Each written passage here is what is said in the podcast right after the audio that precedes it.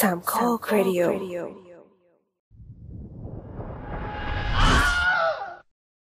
ความบ้าบอของวงการฮอลลีวูดอย่างหนึ่งก็คือ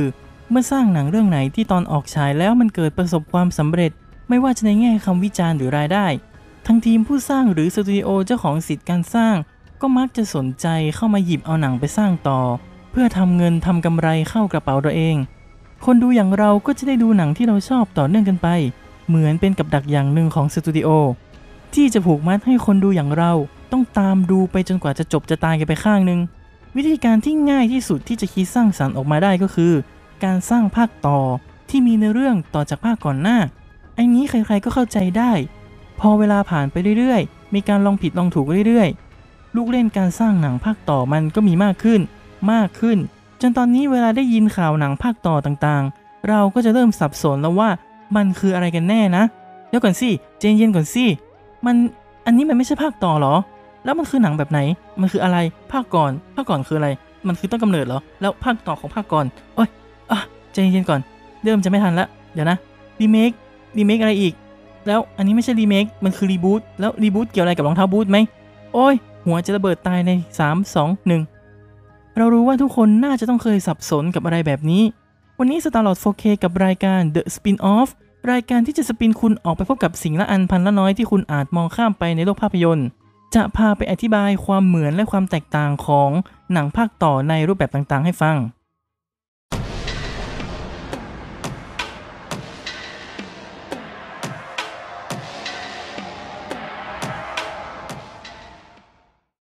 เริ่มจากหนังภาคต่อหรือ sequel อันนี้เป็นพื้นฐานและเข้าใจง่ายที่สุด คือเรื่องราวจะเกิดขึ้นหลังจากภาคก่อนหน้า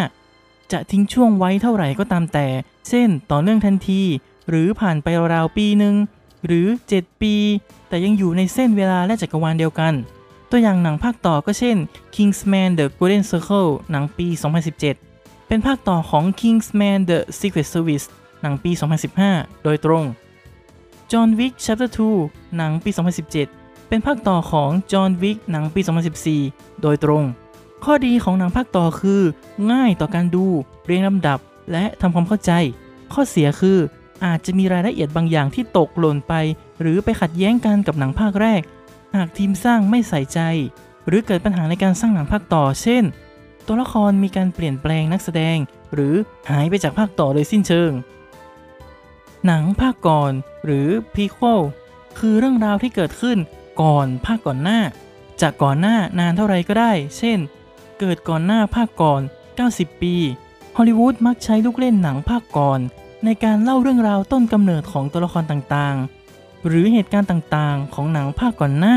และเป็นการแก้ปัญหาเมื่อไม่สามารถหาไอเดียที่จะเหมาะสมในการสร้างภาคต่อ จึงต้องย้อนกลับไปเล่าภาคต้นกำเนิด เพราะสามารถเอาองค์ประกอบเก่าๆ กลับมาเล่าซ้ำๆ หลอกแฟนหนังได้อย่างเนียนๆ ตัวอย่างหนังภาคก่อนก็เช่น Underworld 3 Rise of the Lycans เกิดก่อน Underworld ภาค 1 และภาค 2 Fantastic Beasts and Where to Find Them เกิดก่อน Harry Potter The Hobbit เกิดก่อน The Lord of the Rings Star Wars Episode 1 The Phantom Menace เกิดก่อน Star Wars A New Hope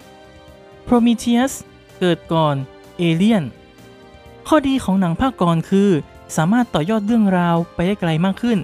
แก้ปัญหาไอเดียหนังภาคต่อตัน แถมมีโอกาสทำเงินให้สตูดิโอผู้สร้างเพิ่มขึ้น ข้อเสียคือ หากต้องการดูหนังแบบเรียงตามไทม์ไลน์ในเรื่อง จะรู้สึกไม่ต่อเนื่อง เพราะเทคโนโลยีการทำหนังพัฒนาขึ้นไปตามกาลเวลา เช่น Fantastic Beasts จะมี CG สวยกว่า Harry Potter ภาคแรก เพราะสร้างทีหลัง 15 ปี หนังภาคต่อของภาคก่อน Sequel of Prequel ทีนี้จะเริ่มซับซ้อนขึ้นไปอีกขั้น ด้วยเรื่องราวที่เกิดขึ้นหลังจากภาคก่อนหน้าที่เกิดขึ้นก่อนหน้าของภาคก่อนหน้าอีกทีอย่าเพิ่งงง ส่วนใหญ่เกิดจากกระแสตอบรับของภาคก่อนหน้าที่ดีทำให้สตูดิโอตัดสินใจสร้างภาคต่อของภาคก่อนออกมา ตัวอย่างหนังภาคต่อของภาคก่อน The Hobbit The Desolation of Smaug เป็นภาคต่อของ The Hobbit and Unexpected Journey ที่เป็นภาคก่อนของ The Lord of the Rings The Fellowship of the Ring Fantastic Beasts The Crimes of Grindelwald ภาคต่อของ Fantastic Beasts and Where to Find Them ที่เกิดก่อนหนังชุด Harry Potter ทั้ง 8 ภาค Star Wars Episode 2 Attack of the Clones เป็นภาคต่อของ Star Wars Episode 1 The Phantom Menace ที่เกิดก่อน Star Wars A New Hope Alien Covenant เกิดขึ้นหลังจาก Prometheus ที่เกิดขึ้นก่อน Alien ข้อดีของหนังภาคต่อของภาคก่อนคือ สามารถต่อยอดเรื่องราวไปได้ไกลมากขึ้น แก้ปัญหาไอเดียหนังภาคต่อตัน แถมมีโอกาสทำเงินให้สตูดิโอผู้สร้างเพิ่มขึ้น เหมือนพูดซ้ำไหม แต่มันก็ใช่อย่างนั้นแหละ ข้อเสียคือ คนดูจำเป็นอย่างยิ่งที่จะต้องทำการบ้านหาข้อมูลมาก่อนรับชมมิเช่นนั้นจะสับสน แล้วก็จะต้องเข้าไปตั้งกระทู้เป็น 10บสกระทู้ในพันทิปถามว่าต้องดูภาคไหนมาก่อนคะถึงจะดูรู้เรื่อง และทีมสร้างที่ไม่ใช่ทีมเดิม ก็มีโอกาสที่จะปรับเปลี่ยนรายละเอียดต่างๆ ไป เช่น ความสัมพันธ์หรือตัวละคร จนเสียความต่อเนื่อง หรือผิดเพี้ยนไปจากภาคก่อนหน้าที่เคยได้สร้างไว้ ภาษาอังกฤษเรียกว่า retroactive community หรือ redcon หนังภาคแยกหรือ spin-off คือการที่สตูดิโอผู้สร้างมีดำริ อยากทำเงินเพิ่มเติมจากตัวละครที่น่าสนใจ จากแฟนชายหนังหนึ่งๆเลยเอาตัวละครนี้มาขยายเรื่องราวต่อไปเป็นหนังเดี่ยวของตัวเอง มักจะใช้กับหนังที่มีตัวละครเด่นๆหลายคน หรือเป็นทีม โดยที่หนังภาคแยกมักจะอยู่ในไทม์ไลน์เดียวกันกับหนังภาคหลัก ที่กำลังดำเนินเรื่องอยู่ แต่จะเกิดขึ้นช่วงไหนก็ได้ ก่อนหรือหลังก็ได้ จะเชื่อมโยงกับภาคหลัก หรือไม่เชื่อมโยงก็ได้ เพราะไม่เกี่ยวข้องกับหนังภาคหลักอยู่แล้ว นอกจากอิงองค์ประกอบบางอย่างมา ตัวอย่างหนังภาคแยก เช่น Deadpool หนังปี 2016 แยกมาจากแฟนชส์ X-Men The Wolverine หนังปี 2013 แยกมาจากแฟนชส์ X-Men Scorpion King หนังปี 2002 แยกมาจากแฟนชส์ Mummy Electra 2005 แยกมาจาก Daredevil หนังปี 2003 Hobbs and Shaw หนังปี 2019 แยกมาจากแฟรนไชส์ Fast and Furious ข้อดีของหนังภาคแยกคือ ตอบสนองแฟนหนังที่อยากเห็นตัวละครที่ตัวเองชอบ ให้ไปมีเรื่องราวใหม่ๆ การผจญภัยใหม่ๆ ข้อเสียคือ หาเรื่องทำเงินให้สตูดิโออย่างหน้าด้านๆ และหนังภาคแยกมักจะมีโทนที่หลุดโลกออกไปจากภาคหลักจนแทบจะไม่เกิดความต่อเนื่อง หากจำเป็นต้องดูต่อกันกับภาคหลัก และผู้ชมก็จะต้อง ทำการบ้านมากขึ้น หนังรีเมค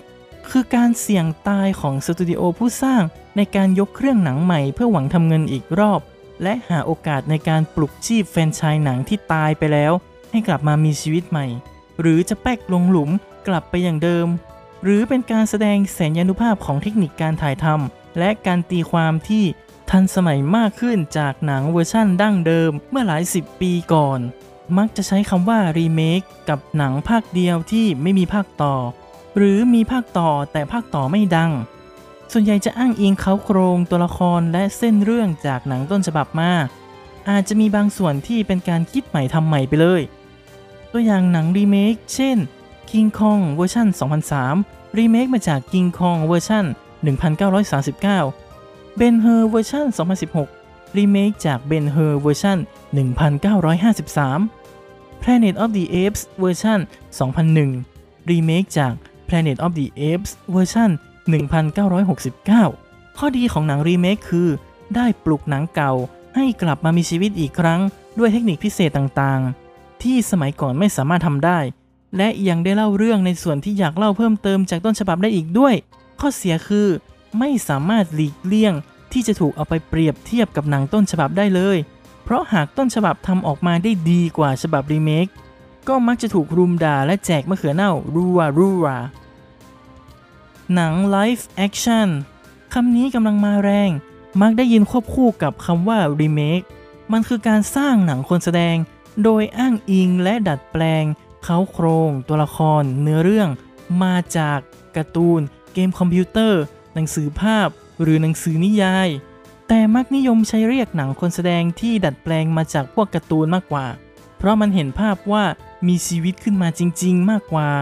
ซึ่งการดัดแปลงนี้อาจจะอิงเขาโครงเดิมมาทั้งหมด หรือดัดแปลงไปจนแตกต่างจากบทดั้งเดิมก็มี ตัวอย่างหนัง live action Ghost in the Shell หนังปี 2017 ดัดแปลงจากการ์ตูน Ghost in the Shell 1995 Death Note หนังปี 2006 ดัดแปลงจากหนังสือการ์ตูนชุด Death Note Assassin's Creed ปี 2016 ดัดแปลงจากเกมชุด Assassin's Creed ข้อดีของหนัง Live Action คือ เพิ่มฐานคนดูที่ไม่เคยดูหรือไม่เคยรู้จักการ์ตูนหรือเกมมาก่อน ให้เข้าไปเป็นแฟนคลับของการ์ตูนหรือเกมเรื่องนั้น ข้อเสียคือมักถูกแฟนๆ เอาไปเปรียบเทียบกับผลงานต้นฉบับ และอาจจะถูกวิจารณ์ว่าไม่เคารพต้นฉบับพอ หากมีการปรับเปลี่ยนบทหรือตัวละครที่แตกต่างไปจากภาพจำเหล่านั้น หนัง รีบูตก็กำลังเป็นกระแสในฮอลลีวูดและสตูดิโอใหญ่ๆ ทั้งหลาย ในความพยายามครั้งต่อไป ที่จะทำเงินจากหนังเก่าที่มีเขาโครงที่น่าสนใจ แต่ไอเดียหมดอายุไปแล้ว หรือไม่ก็พยายามสร้างหนังให้ได้ เพราะสัญญาบอกว่าถ้าไม่สร้างภายใน 5 ปีจะยึดสิทธิ์ในการสร้างหนังคืน แต่ทีมงานและนักแสดงจากหนังภาคก่อนไม่กลับมาแล้ว คุ้นๆไหม เออนะ โดยที่หนังรีบูตมักจะใช้ทีมงานใหม่ นักแสดงใหม่ เขาโครงเรื่องและตัวละครที่อ้างอิงเพียงบางส่วนมาจากเวอร์ชันดั้งเดิม เริ่มเส้นเรื่องใหม่ และเนื้อเรื่องใหม่ ที่จะไม่มีความเกี่ยวข้องใด ๆ ทั้งสิ้น กับหนังเวอร์ชันเก่าแบบไม่เลย ลืมเวอร์ชันเก่าไปได้เลย และการสร้างภาคต่อที่ตามมา ก็จะอิงจากไทม์ไลน์ใหม่นี้เช่นกัน ตัวอย่างหนังรีบูตเช่น Rise of the Planet of the Apes หนังปี 2011 เป็นการรีบูตแฟนชส์ Planet of the Apes Fantastic Four หนังปี 2015 เป็นการรีบูตแฟนชส์ Fantastic Four The Amazing Spider-Man หนังปี 2012 เป็นการรีบูตแฟนชส์ Spider-Man ข้อดีของหนังรีบูตคือ รักษาสิทธิ์ในการสร้างหนังของบางสตูดิโอ